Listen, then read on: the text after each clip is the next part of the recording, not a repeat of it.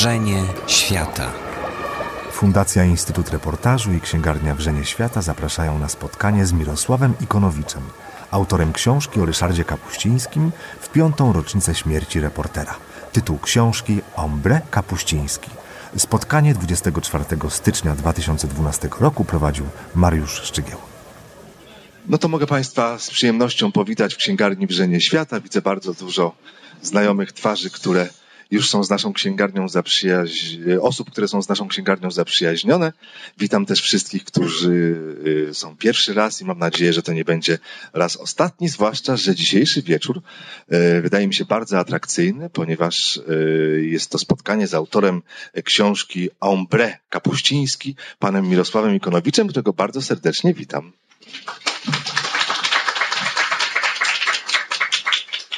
A ponieważ e, spotykamy się e, dzień po e, piątej rocznicy śmierci Ryszarda Kapuścińskiego, którego słowa są też mottem naszego Instytutu Reportażu, bo Księgarnię Wrzenie Świata prowadzi Fundacja Instytut Reportażu, a te słowa to są wszystko o wszystkim, wszyscy o wszystkim mało wiemy. To jest takie zdanie, które przypadkowo znalazłem w Herodocie, ale, znaczy w podróżach z Herodotem, ale bardzo nam przypadło do gustu i jest naszą taką ideą. Po prostu jesteśmy po to, żeby się dowiadywać. E, jest to, tak jak mówię, e, jeden dzień po, po piątej, e, po dniu, w którym przypada piąta rocznica śmierci i są z nami pani Alicja Kapuścińska, którą bardzo serdecznie witam. A także córka pana Ryszarda Kapuścińskiego, pani Renę Meissner. Wszystkich innych, którzy pana Ryszarda Kapuścińskiego znali także serdecznie witam. Nie będę ich już wymieniał. E, przejdźmy do tej bardzo ciekawej książki. Książki, którą bym nazwał alternatywną e, biografią Ryszarda Kapuścińskiego. E, do końca może nie biografią, ale zaraz ustalimy, co to, co to za książka. Mam dla Państwa też dzisiaj dwie niespodzianki. Mam nadzieję, że obie się udadzą. A jedną z nich, to już zapowiadam, będzie śledztwo, które wspólnie zrobimy tutaj. Pewne. Pewne śledztwo na temat Ryszarda Kapuścińskiego. Przygotowałem bardzo ciekawy dokument i myślę, że Państwo będą zadowoleni, że możemy się, e, e, będziemy mogli się zastanowić, kto i po co napisał te słowa, ale to troszkę później te niespodzianki się będą pojawiać mm, w odpowiedniej kolejności.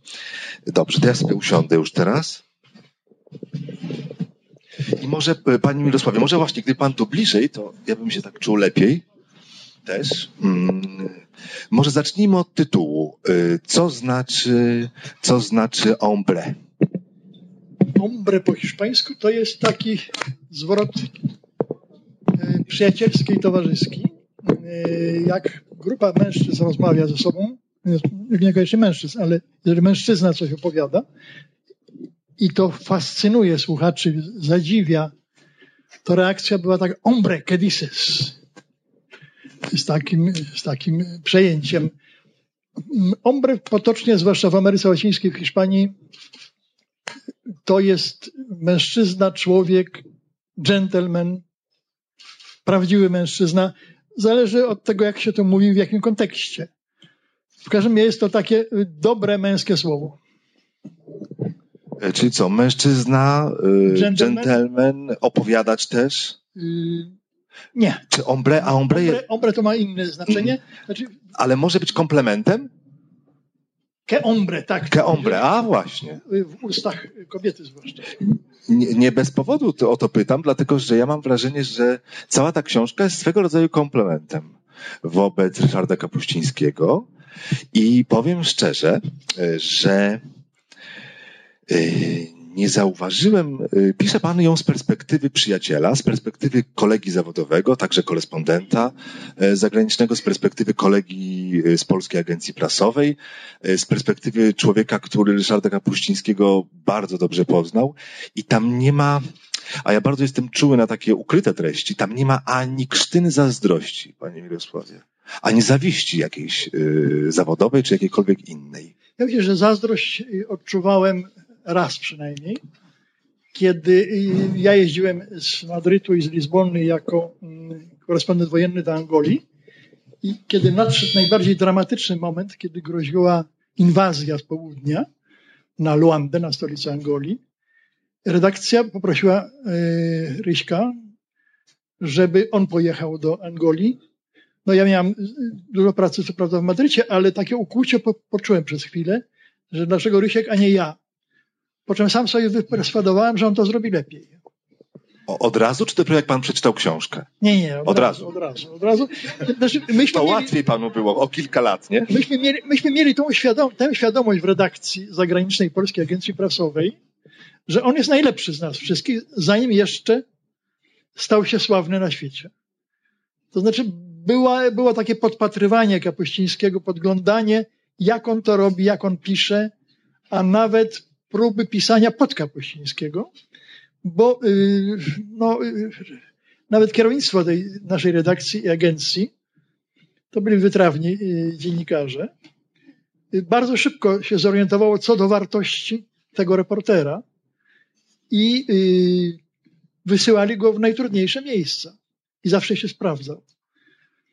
Na przykład na początku jego pracy w papie on miał taki styl, który, który później porzucił zresztą.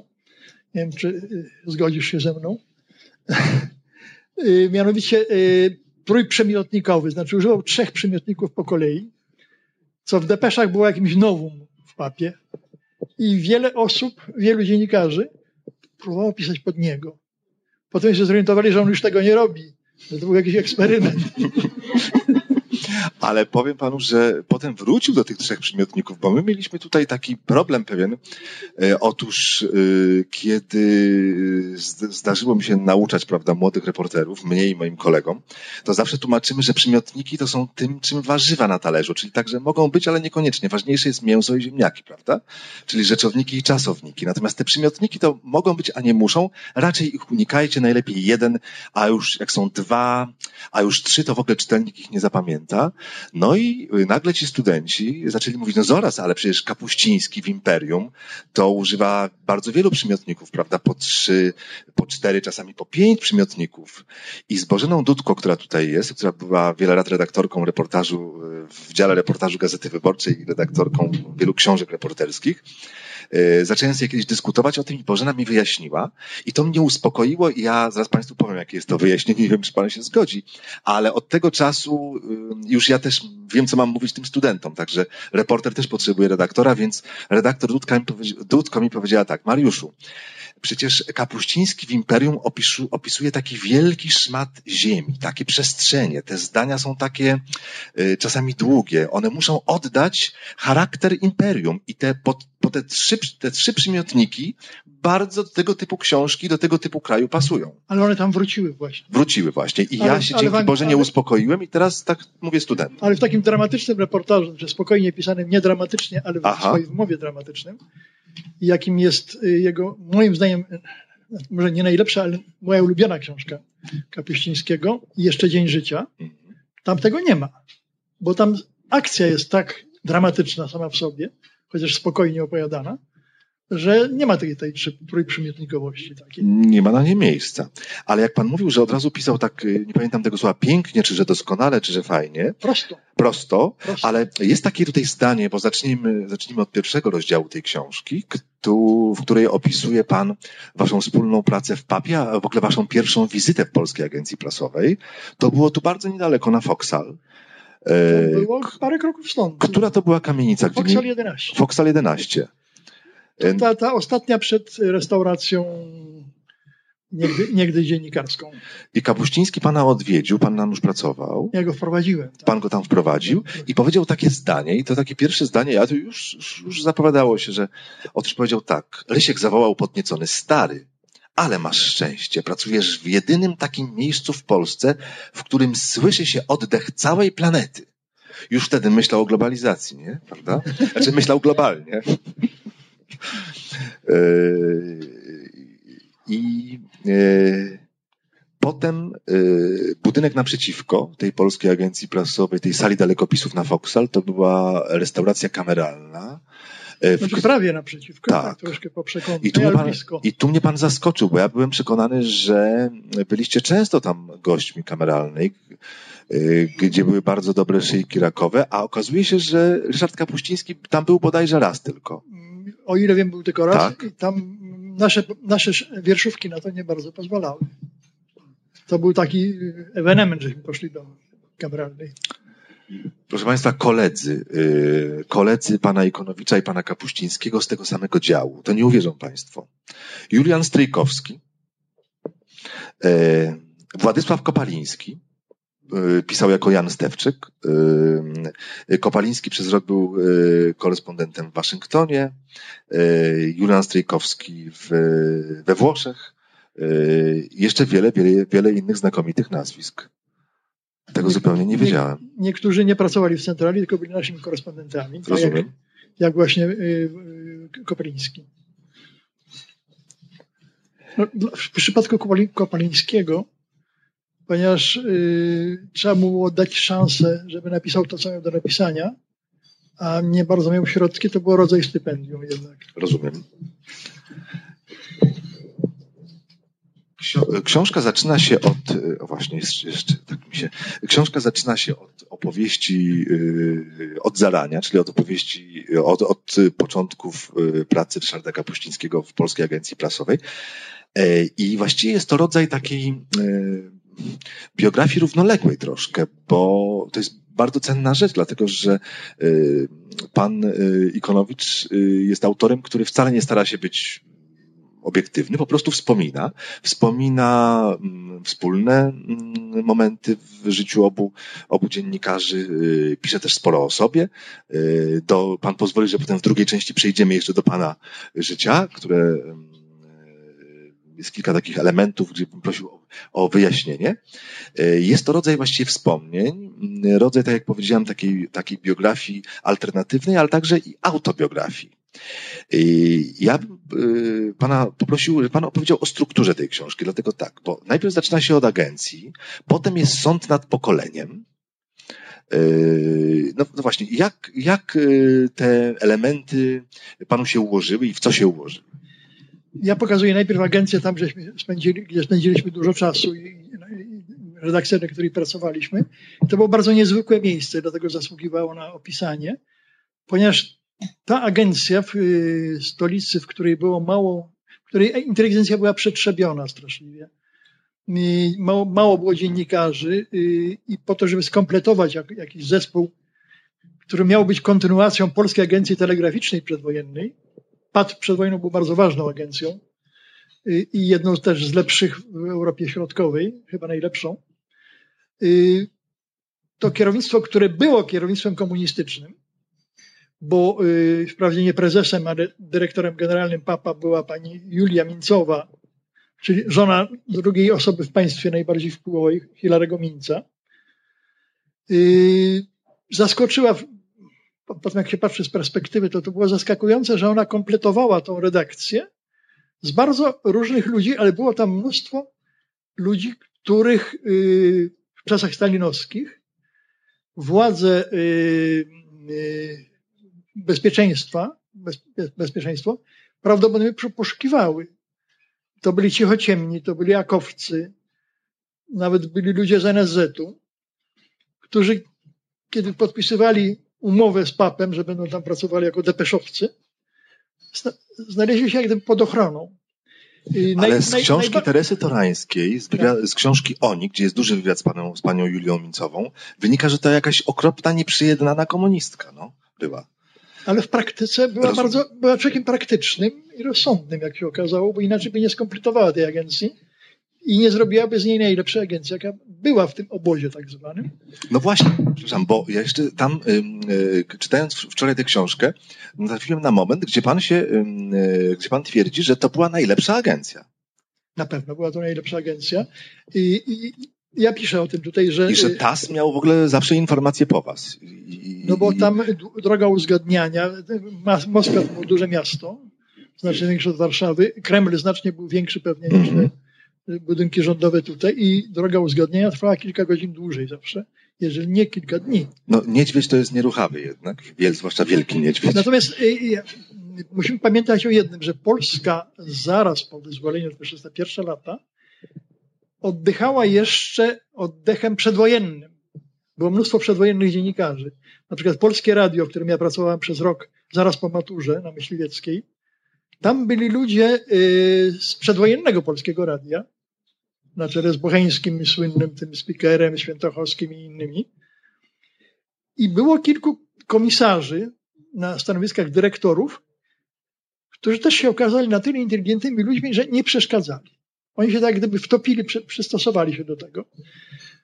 Wprawdzie były oczywiście takie incydenty, jak moja żona pracowała w radiu, poznałam ją w radio.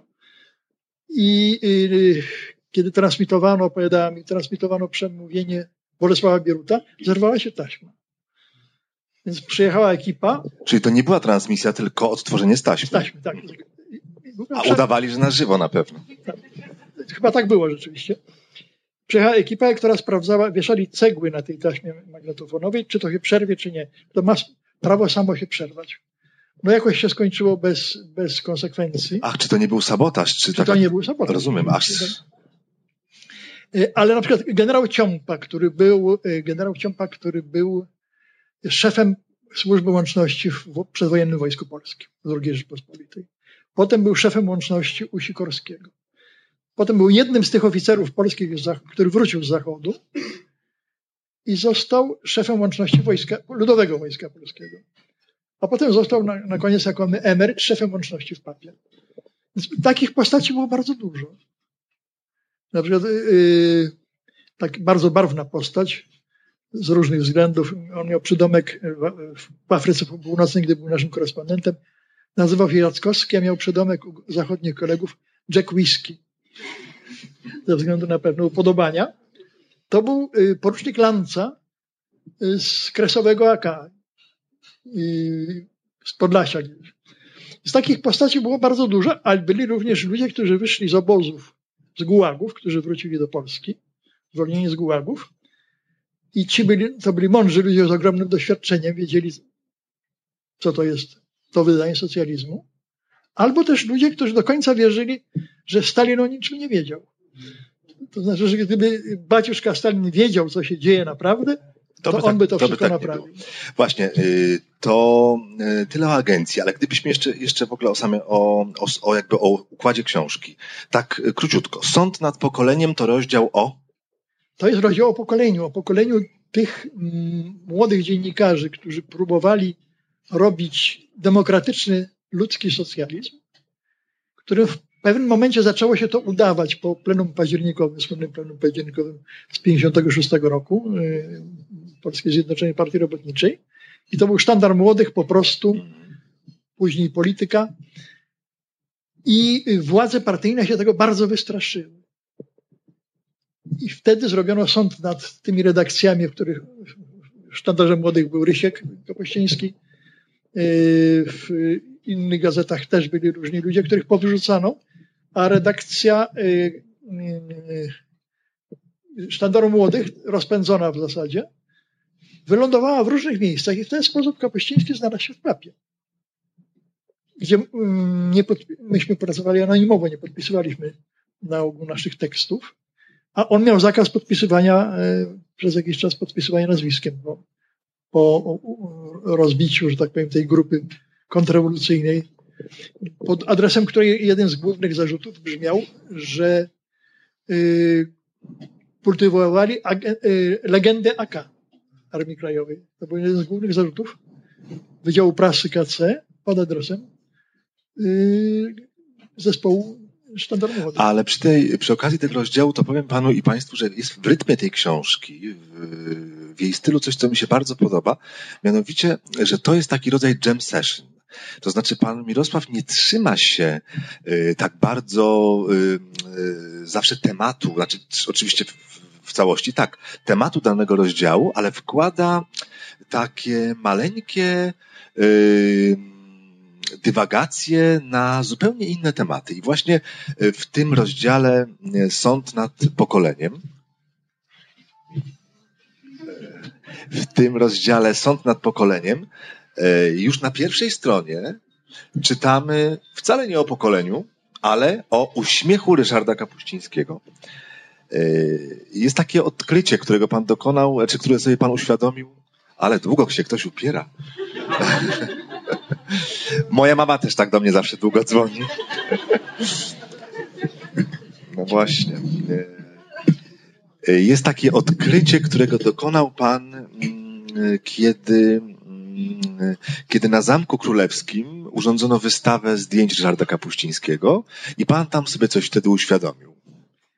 Tak, ja wszedłem do tej głównej sali, y, w której była wystawa i coś mnie uderzyło. Mianowicie przecież kontynent afrykański jest dramatyczny. To jest tragedia ludzi głodnych, uciekinierów, obozów przesiedleńczych. A ci ludzie ze zdjęć robionych przez Ryszarda Kapuścińskiego właściwie prawie wszyscy się uśmiechają. Czy to jest jakiś fałsz, coś. I, i, i olśnienie, że to było, to było to, że oni się oddawali uśmiech fotogra fotografowi, że on się do nich uśmiechał w taki przyjazny, ludzki, rozbrajający sposób. To była reakcja na jego uśmiech. Stąd ta uśmiechnięta Afryka. Oczywiście tam są nie tylko uśmiechnięci, rzecz jasna, no ale jest dużo tego uśmiechu, który, który jest odpowiedzią na, na to, co wyrażało stosunek yy, Kapuścińskiego w ogóle do ludzi. W ogóle do ludzi, a do tych może w szczególności. Do tych, po, po stronie których się opowiedział w końcu całą swoją twórczością, to po stronie ubogich. I, i, I, takich momentów, kiedy właśnie z, jakby z, odchodzi Pan z, z, od głównego tematu danego rozdziału, jest sporo. E, jest w tej książce też kilka, no czytałem chyba wszystko, co się ukazało o Ryszardzie Kapuścińskim, a tutaj jest, nie, jeszcze książki Marka Millera nie czytałem całej, w której promocja wczoraj się odbyła. Znakomita. E, znak, znaczy, z tego, z fragmentów, które czytała wczoraj pani Joanna Olszewska, no to muszę powiedzieć, że no ja się szykuję się na tę książkę, w sensie no, du dużo sobie po niej obiecuję. Było to jakieś takie odkrywcze i odświeżające. Yy, więc yy, opowiada Pan tutaj tak troszkę niespiesznie, jest dużo różnych dywagacji. Dla mnie to jest właśnie taki jam session na temat Ryszarda Kapuścińskiego. E, e, następny rozdział po sądzie nad pokoleniem to jest rozdział pod tytułem Oczami kobiet. I tutaj y, wydaje mi się, że y, no, ma pan takie osiągnięcie, bym powiedział, reportersko-dziennikarskie, y, którego ja na przykład panu zazdroszczę, ponieważ bardzo znaczy kilkoro dziennikarzy y, starało się o wywiad z córką pana Ryszarda Kapuścińskiego y, i y, nie, nie wszystkim się udawało, a niektórzy nawet udawali, że się starali i wszystko robili, żeby się nie spotkać. To też są takie przypadki znane. Natomiast pan Mirosław właśnie w rozdziale Oczami Kobiet w ten rozdział wkomponował no, piękną, długą rozmowę. E, tak, myślę, nie, nie, to jest chyba tylko jedna wypowiedź, potem czytam. No, o, o, ogromna, e, ogromny, że tak powiem, e, materiał. E, I byłem tym mile zaskoczony i to bardzo ciekawa rozmowa. I ja mam taki, e, taki pomysł, nie wiem, czy, czy pani się zgodzi, e, żebyśmy fragment przeczytali tej, tej, tej rozmowy i gdyby właśnie od swojej odpowiedzi od, odczytała pani, pani René, to byłoby bardzo miło. Tylko nie wiem, czy pan chce zadawać pytania, czy ja mam być panem? Niech pan będzie mną. Dobrze. To ja z przyjemnością, proszę państwa, zaraz właśnie. Dlaczego z wielką przyjemnością, chociaż przez chwilę chciałbym być panem Mirosławem Ikonowiczem.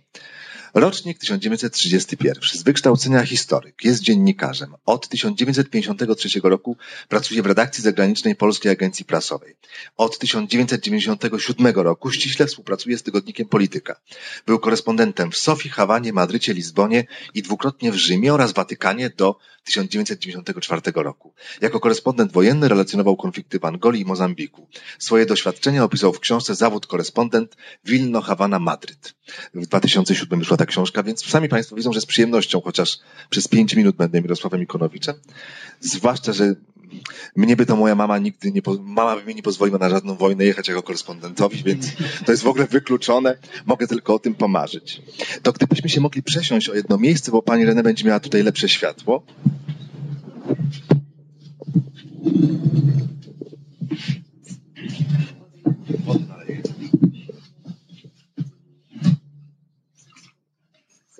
I to jest ta pierwsza niespodzianka, drodzy Państwo.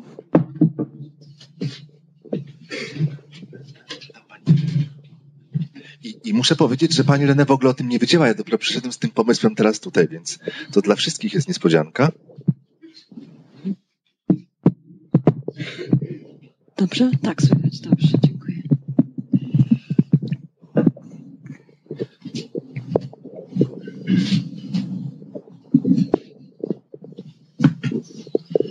Zadam pytanie, tylko znajdę ten wywiad. Ja nie mam wykształcenia autorskiego, a- aktorskiego. Tak Nie szkodzi, ale to właśnie autentyzm. A, Autentyzm. to racja, no to... Dobrze. Y, Ja może przeczytam też akapit, który jest wcześniej, dobrze? Rozmowy z Zojką, córką Ali i Ryśka w czasie naszych licznych spotkań już po śmierci jej ojca. Coraz lepiej dostrzegam ich wspólny rys charakteru. Ona też ma silny charakter, twarde zasady. Mieszka w Kanadzie, ale teraz często odwiedza mamę albo lata do Japonii. Do syna Brendana i jego rodziny, żony Japonki Yuki i ich nowonarodzonej córki Hany. Teraz dodatkowe podróże, wyjazdy do Chin, do Włoch, gdy na zmianę z mamą odbierają nagrody za twórczość jej ojca i uczestniczy w premierach jego książek wydawanych za granicą. Ryśka nosiło po świecie całe życie i ciebie też nosi. Mama ma rację, gdy mówi, że tata nie umiał być chory. Przerażała go myśl, że jakieś niedomagania mogłyby mu uniemożliwić dalsze podróże. Prawie nie pił, jego wątroba nie znosiła alkoholu. Wiesz, ale palił do 48 roku życia i to dużo. Dwie paczki dziennie mocnych, mocnych papierosów. Jak lekarz go ostrzegł, że, nie może, że, że może przestać chodzić, że ma zwężenie żył w nogach, to rzucił. Jechał wtedy do mnie do Vancouver. Mój, syn, mój synek Brandon miał pięć miesięcy. Gdy ojciec wyjeżdżał z Seattle do Vancouver, kup, kup, kupował bilet na pociąg. Na pytanie, czy miejsce dla palących, odpowiedział dla niepalących. I od tego czasu nie palił. Miałem wrażenie, że na pogrzebie taty byłaś zaskoczona tymi ogromnymi tłumami, kampanią honorową, kompanią honorową wojska, setkami wieńców od przyjaciół, od różnych gremiów, instytucji. Przyjeżdżałam do Polski do ojca, nie do wielkiego człowieka. Praca ojca, kiedy jeszcze mieszkałam z rodzicami, nie przekraczała drzwi naszego domu, zostawała na zewnątrz. Mam na myśli relacje z kolegami i środowiskiem. On był w domu taki, że nie zdawałam sobie sprawy, iż na co dzień obcuję z wielkim człowiekiem. Wiedziałam, że jest niezwykły, ale nie zdawałam sobie sprawy, jak bardzo. Jakby to powiedzieć? Nie byłam specjalistką od twórczości Kapuścińskiego. Niektóre jego książki, których nie znałam, Lapidaria, przeczytałam dopiero po jego śmierci. Byłaś zbuntowana i rogata jak inne nastolatki.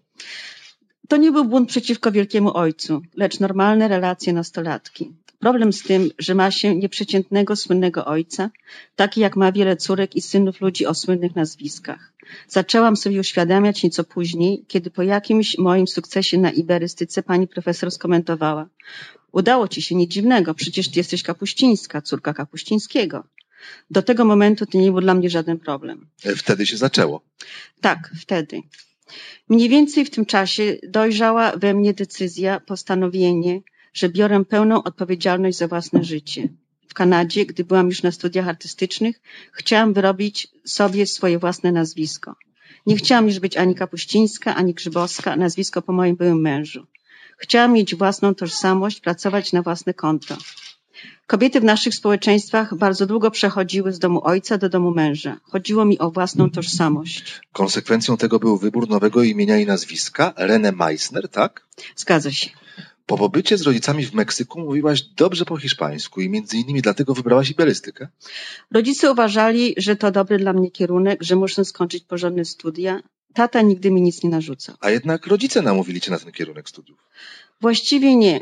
Miałam wolność w postępowaniu. On jest z tego pokolenia, w którym kobiety zdobyły równouprawnienie. Cenił kobiety, które łamały tradycyjne reguły, miały jakiś dorobek. Ważny był dla niego prestiż. Myślę, że gdy namawiał mamę, żeby porzuciła studia historyczne i poszła na medycynę, to po to między innymi, żeby nie musiała wykonywać całe życie niewdzięcznego zawodu nauczycielki. Zależało mu na karierze mamy. Y, Na koniec? karierze zawodowej mamy. Możemy iść dalej. Dobrze. Y, Możemy dalej?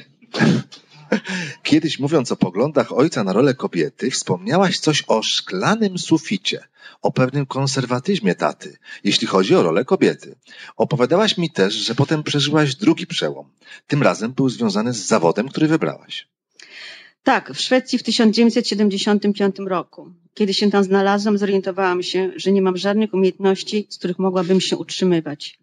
Było tam wielu rdzennych Hiszpanów znających dobrze język szwedzki, więc moja iberystyka nie dała mi zawodu przydatnego w Szwecji. Podobnie było w innych krajach, we Francji, w Kanadzie czy gdziekolwiek.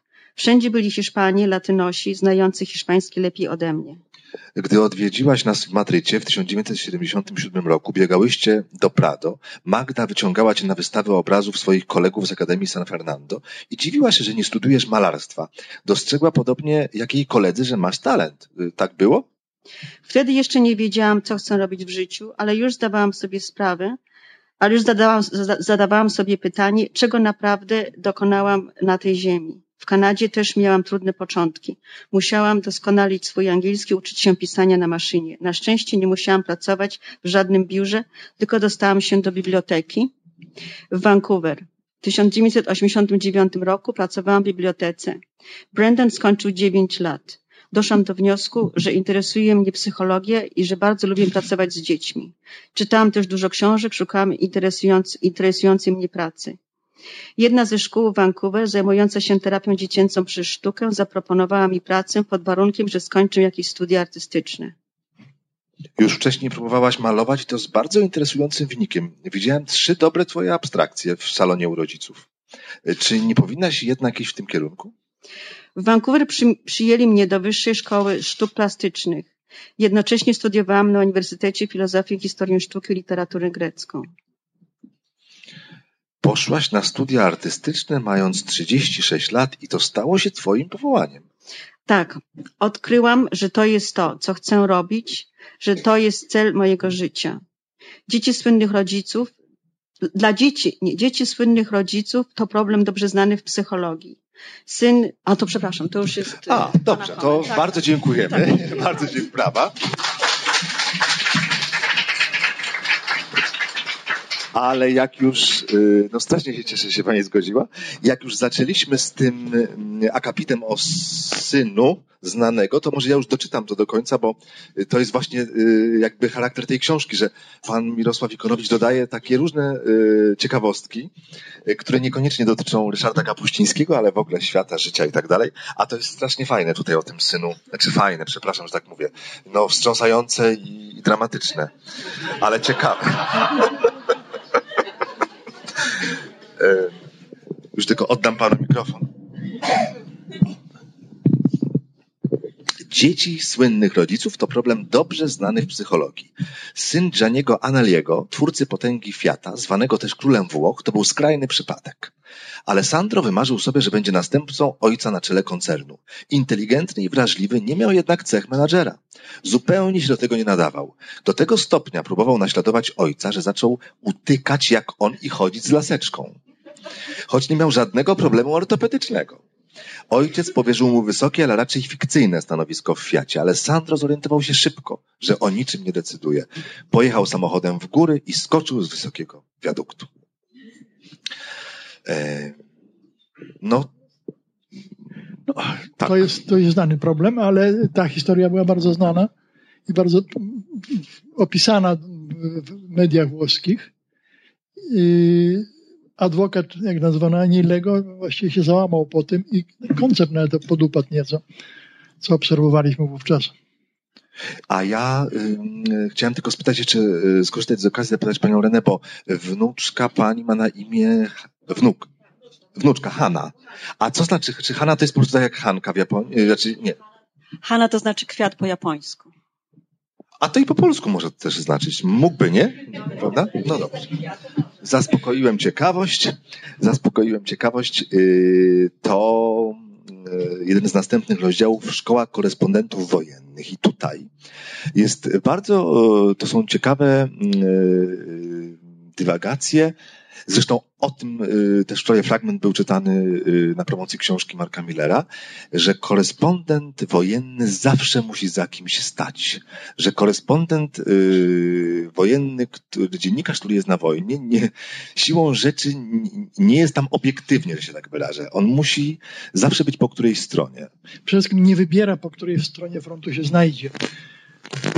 Marek Miller bardzo dobrze to opisał, znaczy Rysiek to dobrze opisał, udzielając wywiadu w rozmowie z, z Millerem, I ten fragment książki jest bardzo interesujący, książki Marka Millera. Ja właściwie piszę o tym samym, tylko trochę inaczej. Piszę o, o między innymi o wojnie domowej w Hiszpanii, gdzie byli korespondenci po stronie republikanów i po stronie wojsk frankistowskich. I jedni i drudzy to byli bardzo cenieni i rzetelni dziennikarze, większość z nich przynajmniej, ale nie mieli wyboru. Właściwie jednemu, jednemu się udało, amerykańskiemu korespondentowi Washington Post, Joe Allenowi, że przemycił na drugą stronę frontu i opisał wstrząsającą yy, taką masakrę pierwszego miasta w Hiszpanii, Badajoz, zdobytego przez wojska frankistowskie. To zresztą głównie byli najemni żołnierze marokańscy, bardzo okrutni.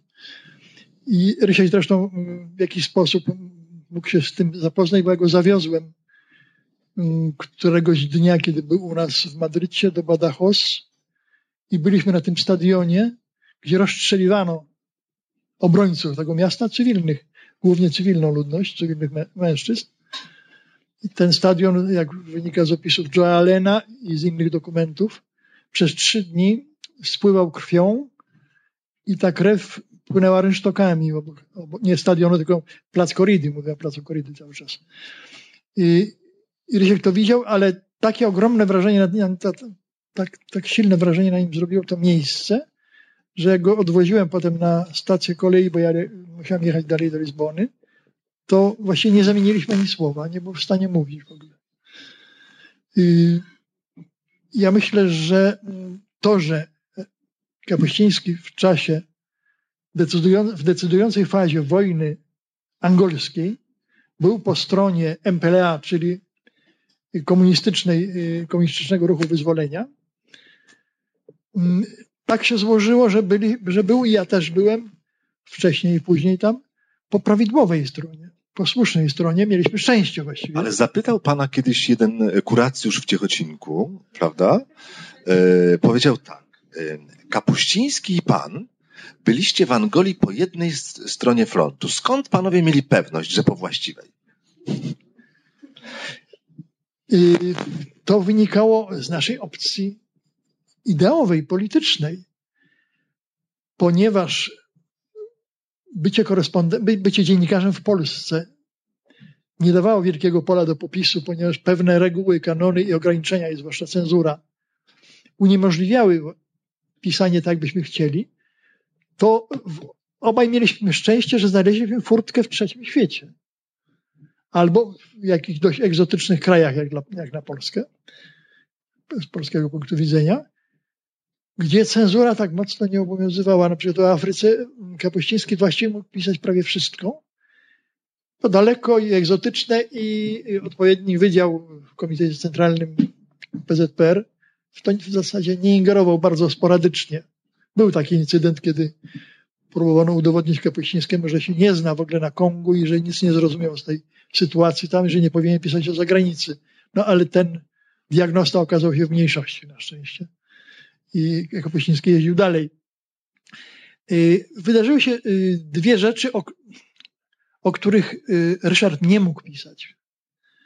W chwili, kiedy powstawała książka Jeszcze Dzień Życia. Pierwsza to mm, pomoc wojska kubańskiego dla Luandy i Angolii zagrożonej przez potężną inwazję nowoczesnych wojsk Republiki Południowoafrykańskiej. A druga, znaczy ta, ta, ta pomoc kubańska, o czym nie można było w Polsce napisać w żaden sposób wtedy, ona była wbrew intencjom Moskwy i bez uzgodnienia z Moskwą. Castro, który w różnych, Fidel Castro, który w różnych sytuacjach bywał takim kubańskim kozakiem, y, postawił Moskwę przed faktem dokonanym, a y, Rosjanie nie chcieli się angażować militarnie w Angolii. Znaczy wysłał wojska po prostu samolotami y, linii lotniczych, które, Kuba awiacją, które mieli, kutrami, statkami. Inaczej Luanda by padła. Druga, druga okoliczność Moskwa była zainteresowana w tym, żeby mm, zmieniła się władza w Angolii zasugerowali pewnemu y, ortodoksyjnemu marksiście, który głosił potrzebę dokonania rewolucji w rewolucji, czyli czarnej rewolucji przeciwko mulatom i białym, którzy, które było zbyt wielu we władzach y, Nowej Republiki, dokonania przewrotu prawdziwej czarnej rewolucji proletariackiej. Ten człowiek został zainspirowany przez Moskwę w ten sposób, że kiedy wysłany został z Luandy na zjazd KPZR, w sali kongresowej Pałacu Zjazdów na Kremlu nie wisiał portret zwyczajowo prezydenta Agostinho Neto, tylko jego portret. To był sygnał, że on ma przejąć władzę. To się nie udało i wojsko kubańskie odegrało tutaj kluczową rolę. Po prostu y, y, pomogło udaremnić tą próbę przewrotu, czyli dwukrotnie działanie bez porozumienia z Moskwą, wbrew Moskwie, a nawet przeciwko Moskwie. Ponieważ Kuba, jako kraj trzeciego świata, oczywiście nie, nie miała innego ruchu, jak być w sojuszu z y, Związkiem Radzieckim, ponieważ Amerykanie od razu ich zakwalifikowali jako komunistów niesłusznie zupełnie. To nie, to nie była rewolucja komunistyczna pierwotnie. I musieli z kimś, znaczy Amerykanie ich wepchnęli, w, krótko mówiąc, w objęcia niekiedy Chruszczowa. Nie mieli ruchu. Ale oni mieli własne interesy, żeby przetrwać. O tych dwóch rzeczach Kapuściński nie mógł napisać. Później, wiele lat później, to znaczy w 2011 roku, wydarzyło się coś bardzo ważnego dla oceny tego, co pisał Kapuściński o wojnie angolskiej. Mianowicie y, rząd portugalski odtajnił dokumenty na temat to bardzo tajnego sojuszu wojskowego między Pretorią, czyli wówczas RPA apartheidu, nie panował apartheid, Salisbury, czyli rządy y, białych, no trzeba użyć tego słowa kolonialistów, którzy się zbuntowali przeciwko Londynowi wręcz. I Portugalia wówczas jeszcze faszystowska. Zawarły pakt wojskowy, y, na mocy którego kierowanie w ogóle walką z ruchem narodowo-wyzwoleńczym określonym w tym pakcie jako rewoltę komunistyczną, jako rewolta komunistyczna, przejęła Pretoria. Ujawnić tego nie można było za żadne, za żadne pierniczki, dlatego że Portugalia należała do NATO. Byłaby to kompromita kompromitacja dla Paktu Północnoatlantyckiego. O tym wszystkim Kapuściński ani ja nie wiedzieliśmy oczywiście, jeżdżąc do Portugalii, ale yy, te ujawnienie tych dokumentów potwierdziło, że byliśmy po dobrej stronie. I później jeszcze był bardzo ciekawy moment, kiedy ja w, moje, w ręce wpadł mi wywiad, y, wywiad Sikorskiego, Radka Sikorskiego, y, dla katolickiego przeglądu jezuickiego. Taki miesięczny z ogromną tradycją, najstarszy w Polsce, w którym Sikorski mówi, że jako korespondent jeżdżący do Afryki z ramienia prasy amerykańskiej i brytyjskiej i on chodził, jak to się mówi w żargonie korespondenckim, chodził z oddziałami partyzanckimi Jonasa Savimbiego, czyli tymi głównymi przeciwnikami yy, MPLA. Wojna się przedłużała już kilkadziesiąt lat. On napisał w Foreign Affairs na podstawie swoich doświadczeń z tamtej strony frontu, że to są bandyci, którzy handlują krwawymi diamentami i że Ameryka po, po, powinna im przestać pomagać. I yy, nie wiem w jakiej mierze, ale na pewno coś w tym jest. Mówi Sikorski, że Amerykanie, że jest, jest dumny z tego, że Amerykanie wysłuchali tej opinii i przestali pomagać Savimbiemu, który, jak się wydaje, przestał otrzymywać z dnia na dzień e, zdjęcia satelitarne amerykańskie, które pokazywały ruchy wojsk rządowych i które pomagały mu unikać wszelkich zasadzek i w parę tygodni później ta, ta wojna się skończyła. E, tego faktu też Rysiek nie znał, ale wszystko to, o czym powiedziałem, potwierdza, że no, że Kapuściński i przy okazji ja byliśmy po właściwej stronie. Mieliśmy e, szczęście. To najlepsza reklama bardzo ciekawego rozdziału, czego Kapuściński nie napisał, e, bo to e, też jeden z rozdziałów tej książki.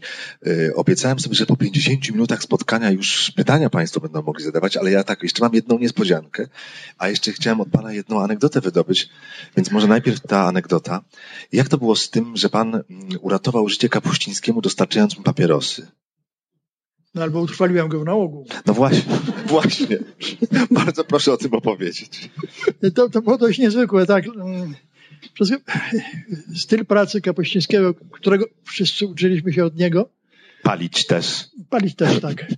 Yy, palić mocne kubańskie papierosy. Jeszcze jeden ukłon w stronę Kuby. Tak.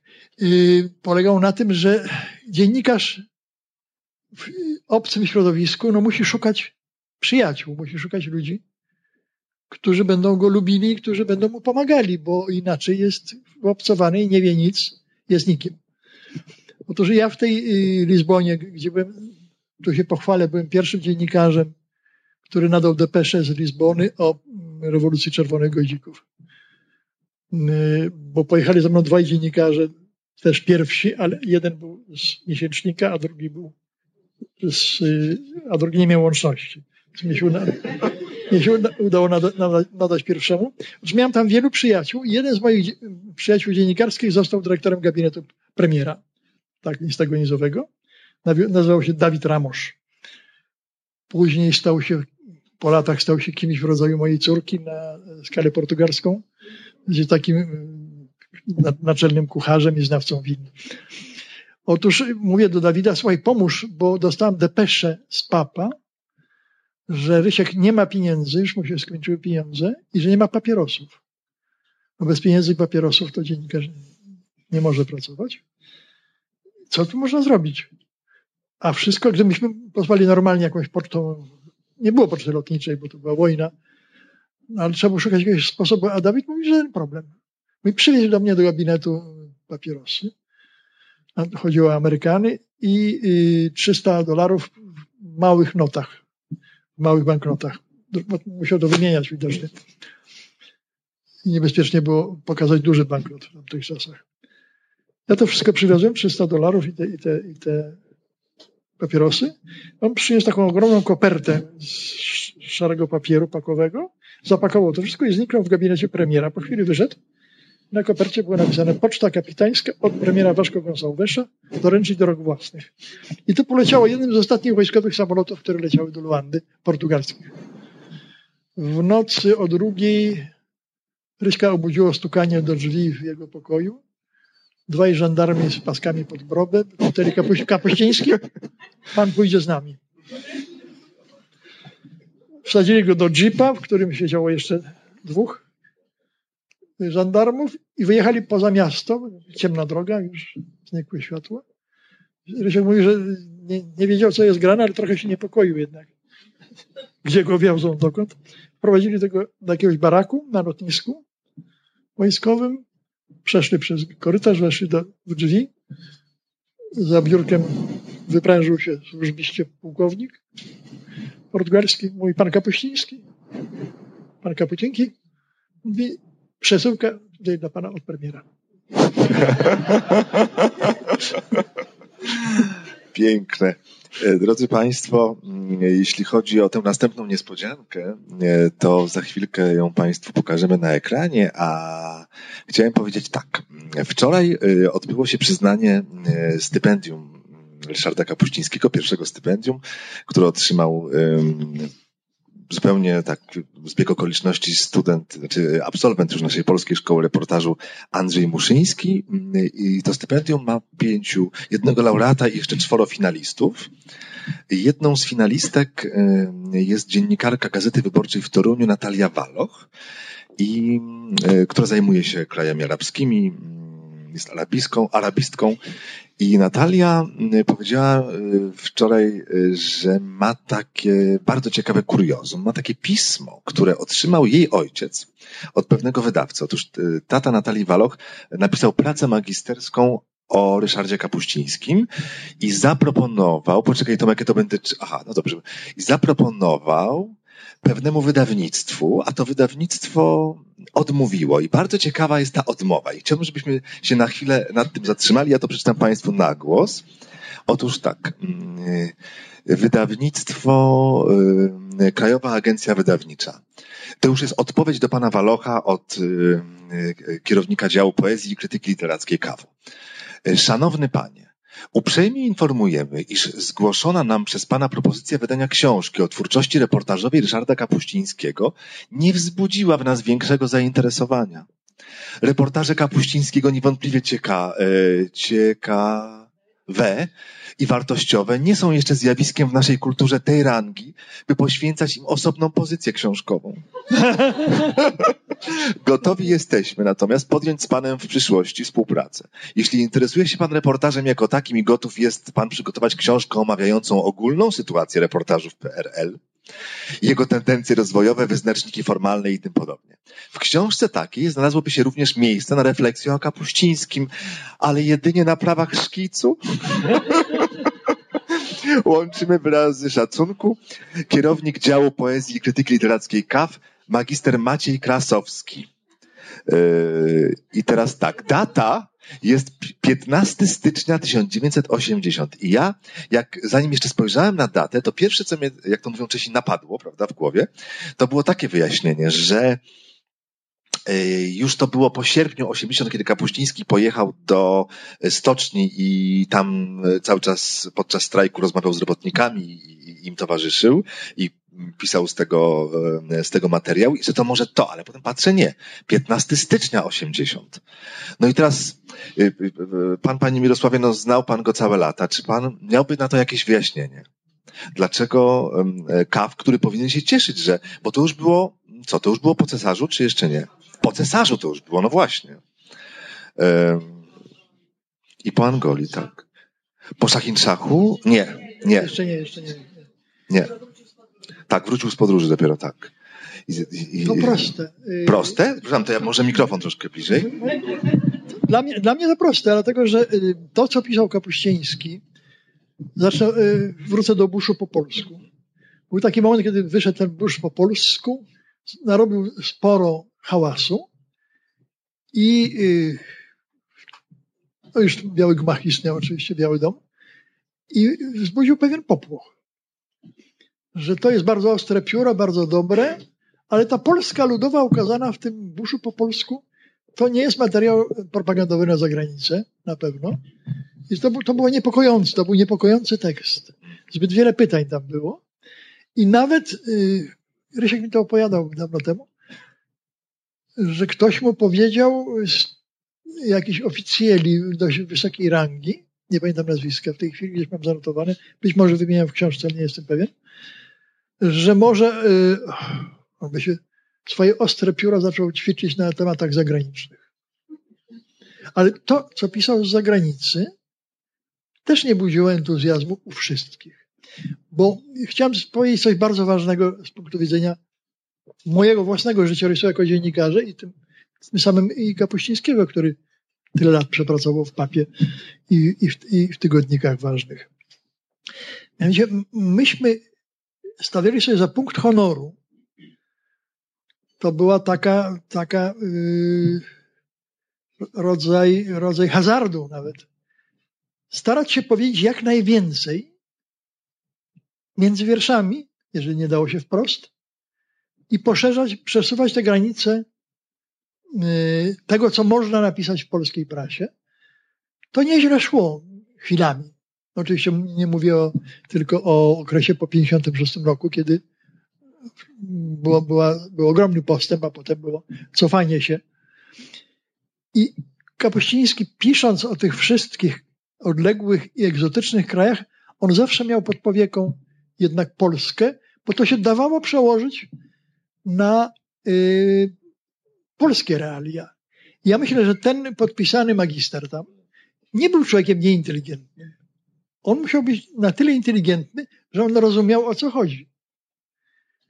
I to jest pewnie odpowiedź, dlaczego tak zareagował na tę propozycję y, tego studenta chyba tak wtedy. Y, no już, ma, już, Magi już magistra. Już magistra, już, tak, już magistra. Czy ktoś z Państwa ma na przykład jakieś, jakąś swoją teorię na ten temat? Mm, to chętnie posłuchamy. Y, to zanim y, zadadzą Państwo pytania, to jeszcze mi się przypomniało kilka rzeczy, o które nie zapytałem. Y, ale może o jedną, bo powiedział Pan, przed chwilą użył Pan słowa myśmy. Właśnie, i często Pan mówi myśmy. Jest coś wspólnego, znaczy, mieliście jakąś wspólną, wspólny fundament, nie wiem jak to nazwać, wspólną nić porozumienia, jakąś wspólnotę przeżyć. Coś był, was, był coś pewien was taki łączyło duch... od samego początku obu. Ja myślę, że tak, że oj, to oczywiście łączyło nas mnóstwo rzeczy, że wymienię tylko naj, najważniejsze. Po pierwsze, byliśmy obaj ze wschodu, znaczy z Kresów Rzeczpospolitej. I mm, to blisko Kozaczyzny. Mieliśmy taką potrzebę przestrzeni i wolności, która była, która jest wśród kresowiaków chyba. I to nas na pewno łączyło. Marek Miller napisał bardzo dobrze, znaczy napisał, zrelacjonował to, co Rysiek mówi o to, jakie cechy ma mieć reporter. Tam wymienił siedem różnych cech. Tak. Jedną z nich jest y, chęć poznawania świata, potrzeba podróży, ale mówi również o empatii. Środowisko Pińska, czy Wilna wielojęzycznego, wielokulturowego, polsko-żydowsko, czy może nawet inaczej żydowsko-polsko, y, y, bardzo sprzyjało temu, żeby ten inny, o którym później tak wiele mówi twórczość Kapuścińskiego, był przez nas postrzegany jako człowiek bliski. W redakcji było więcej ludzi, którzy byli z różnych, po różnych przejściach y, starszych od nas, którzy poznali świat, którzy podróżowali po świecie, którzy uczestniczyli w wojnach. I y, tu ten czynnik empatii, y, zainteresowania przyjaznego bliźnim, zupełnie odmiennym, był bardzo ważny. To jest to, co chyba do dziś dnia cechuje redakcję zagraniczną Polskiej Agencji Prasowej. My, myśmy również, w dalszym ciągu mówię myśmy, bo to jednak jest pewien sposób myślenia, pewien, pewne podejście do zawodu. Widzieli w y, pracy, w, y, tak czasach PRL-u, w pracy tej redakcji możliwość opowiedzenia prawdy o świecie, na ile się udawało. Były rejony, były rewiry zakazane. Takim zakazanym rewirem był oczywiście Związek Radziecki. NRD także. Tam się nie dało. Ja kiedyś zatytułowałem moją, moją depeszę, informację fiasko wizyty Breżniewa w RFN, próbując, no jak, jak, jak dużo się, jak wiele się da. Y, to był rok pewnie 80. Nie, to był rok 80, 72. 72. Nie dało się. Po 15 minutach straciłem stanowisko, że tak powiem. Y, ale próbowaliśmy. Więc ten, ten duch, że tak powiem, był ba bardzo obecny. I co robił Breżniew, fiaskiem się zakończyć nie mogło. No, w żadnym, w żadnym wypadku to był poważny błąd Państwo, z mojej strony. Yy, czy ktoś ma może pytanie do autora? A Umbre Kapuścińskie troszkę tu otworzę, żeby było, był przewiew mały. Yy, bardzo proszę. Wczoraj w Rzeczpospolitej ukazał się taki tekst Bartosza Marca, rocznicowy, w którym wspomina pewną książkę, w której y, na, powołuje się na pewną książkę, w której autor pisze, że Ryszard Kapuściński w Angolii y, wziął karabin do ręki, czyli strzelał. Pan w swojej książce pisze, że jedyną bronią, z której Ryszard Kapuściński w Angolii strzelał, jest y, aparat fotograficzny. Chciałabym poprosić o rozwinięcie tego tematu i wyjaśnienie tego nieporozumienia, które na jakiś czas się przylepiło do Ryszarda Kapuścińskiego. Myśmy bardzo dużo rozmawiali z Ryśkiem bezpośrednio po powrocie do Landy do Lizbony gdzie został na parę tygodni, żeby mnie zastąpić, bo akurat umierał e, Francisco Franco w Madrycie. Ja musiałem lecieć pilnie do Madrytu. E, Kapuściński został w Lizbonie, ale mieliśmy kilka dni na rozmowy. I wiem dokładnie, że nie posługiwał się bronią. E, a teraz przypadkowo zupełnie pewien baskijski reżyser kręci film o Kapuścińskim. A właściwie film na podstawie książki Jeszcze Dzień Życia rozmawiał z uczestnikami tej jednej z wypraw y, y, Ryśka na południe Angolii na linię frontu. I mówi, rzeczywiście y, rozmawiał z, z obecnym generałem, który wtedy był tylko oficerem partii partyzanckiej. Dziś nazywa się generał Faruszko.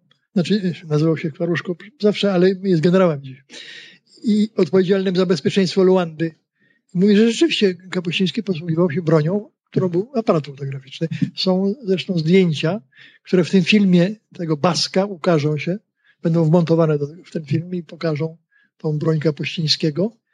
On był sercem po stronie tego frontu północnego, po stronie północy, nie południa. I nawiązując do przeminęło z wiatrem. Czy ktoś ma pytanie? Nie? No to może ja zadam. Ale to już teraz właśnie to pytanie osobiste, bo e, w tym jam session tam e, pojawiła się taka, taka przygrywka na temat syna e, pana Mirosława, pana Piotra Ikonowicza. Jeśli ktoś nie wie, no to, to dzieci pana Ikonowicza to Magda Gessler i, i Piotr Ikonowicz. Oboje o charakterach, bym powiedział, zdecydowanych asertywni, odważni i nie dają sobie, prawda, w kaszę dmuchać. Y, tam y, opisuje pan taki, taki dzień, kiedy wyjrzał pan z okna papu, kiedy już pracował pan w budynku papu, prawda, tam na rogu. Naprzeciwko Białego Domu. Tak, naprzeciwko Białego Domu i zobaczył pan, że jakieś dwie postacie wspinają się po ścianie, tak? Jak to było? Tam było rusztowanie, bo odnawiano fasadę i oni się po tym rusztowaniu, ci dwaj mężczyźni wspinali Stała nas grupa, bo akurat spotkaliśmy się na mm, opłatku takim przedwigilijnym, redakcyjnym i stała grupa ludzi, patrzyliśmy przez okno, jak ci dwaj idą tam na górę, coś niosąc pod pachą. Potem drapali się na dach i rozwinęli, y, rozwinęli transparent, uwolnić więźniów politycznych. Ale był już zmierzchało, widać było jeszcze napis na tym transparencie, a zmierzchało i ktoś mnie trąca w bok, mówi, patrz, mówi, to twój syn przecież, ja w tym, w tym momencie zamarłem. No dalej to jest opisane, jak to się skończyło. To był 87 rok, więc takie rzeczy już się działy w Polsce. I nie takie nawet. Ale tam jest tyle anegdot, że może ja opowiem puentę tego, co? Mm. No bo potem dopadli ich policje, milicjanci yy, i Piotr, yy, syn pana, powiedział ponoć yy, do milicjanta, wie pan co? I mamy się szarpać tutaj na tym dachu, to wszyscy spadniemy i się zabijemy. Yy, niech pan nam tu pozwoli postać 10 minut z tym transparentem i my sami zejdziemy. Kapi, kapitan na to odpowiedział zgoda. Zgoda, oczywiście. E, ale właśnie z tym się wiąże moje pytanie, bo e, e, pana dzieci, no właśnie mają sobie takie, a nie inne cechy. Jak, że tak powiem, jakim trzeba być ojcem, na co pan im pozwalał, na co nie pozwalał? No jak to się stało, że właśnie wyrosły tak dwie niezależne jednostki? Myślę, że myśmy nie tłumili ich ich naturalnych skłonności, które może odziedziczyli po rodzicach i nie byli zbyt rygorystycznie wychowywani, to Aha. prawda. Nawet przez pewien czas uważałem to za błąd i do dziś uważam, że w niektórych detalach może to był błąd. Natomiast ważne było to, że oni podróżowali z nami po świecie, że dom był zawsze pełen ciekawych ludzi i że to było, były to takie przyjacielskie zgromadzenia. I myślę, że to im sporo dawało. Magda y, skłonności kulinarne przejawiała już bardzo wcześnie, bo jak miała 6 lat, to przyniosła Tatusiowi do pokoju, gdzie pracował. Piękne kanapki. Y, to była chlebek pokrajany, posmarowany białym szmalcem, takim bardzo białym. I na to y, konfitury truskawkowe.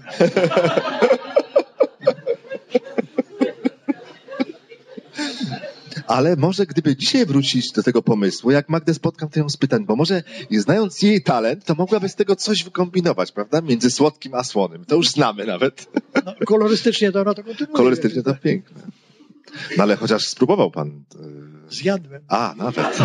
O właśnie, i takim trzeba być ojcem, proszę państwa. Skoro nie ma pytań, bardzo dziękujemy pan Mirosław Ikonowicz.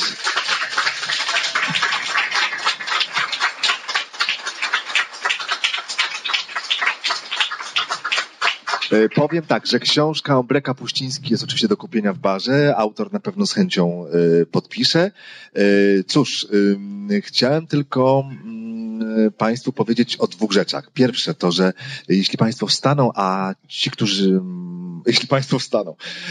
I gdy już Państwo wstaną i jeśli ktoś ma ochotę i będzie mógł złożyć krzesełko i odstawić pod ścianę, jeśli się da, to będzie fajnie, bo się zrobi miejsce. To jest pierwsza rzecz. A druga, to jeszcze nie mam lutowej ulotki, nie pamiętam w tej chwili daty, ale ci, którzy lubią Adam, Adama Michnika, to na pewno sprawi im przyjemność informacja, że będzie opowiadał o książce Chodorkowskiego tutaj w lutym. Tylko którego? 9 lutego jest spotkanie na temat książki, Adam, y, książki Chodorkowskiego. Y, Adam Michnik będzie ją polecał. To tylko y, tyle, jeśli chodzi o reklamę naszych spotkań. 9 lutego, tak. A inne rzeczy w ulotkach? Czy już mamy lutowe ulotki? Jeszcze nie. Ulu mamy? W czwartek będą lutowe ulotki, a wszystko na naszej stronie www.instytutr.pl instytutr.pl Dziękuję bardzo i życzę dalej miłego wieczoru.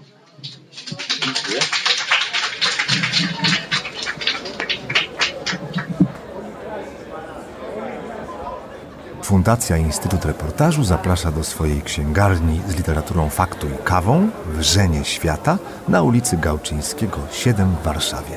Wejście przez bramy Nowy Świat 48 i Nowy Świat 52.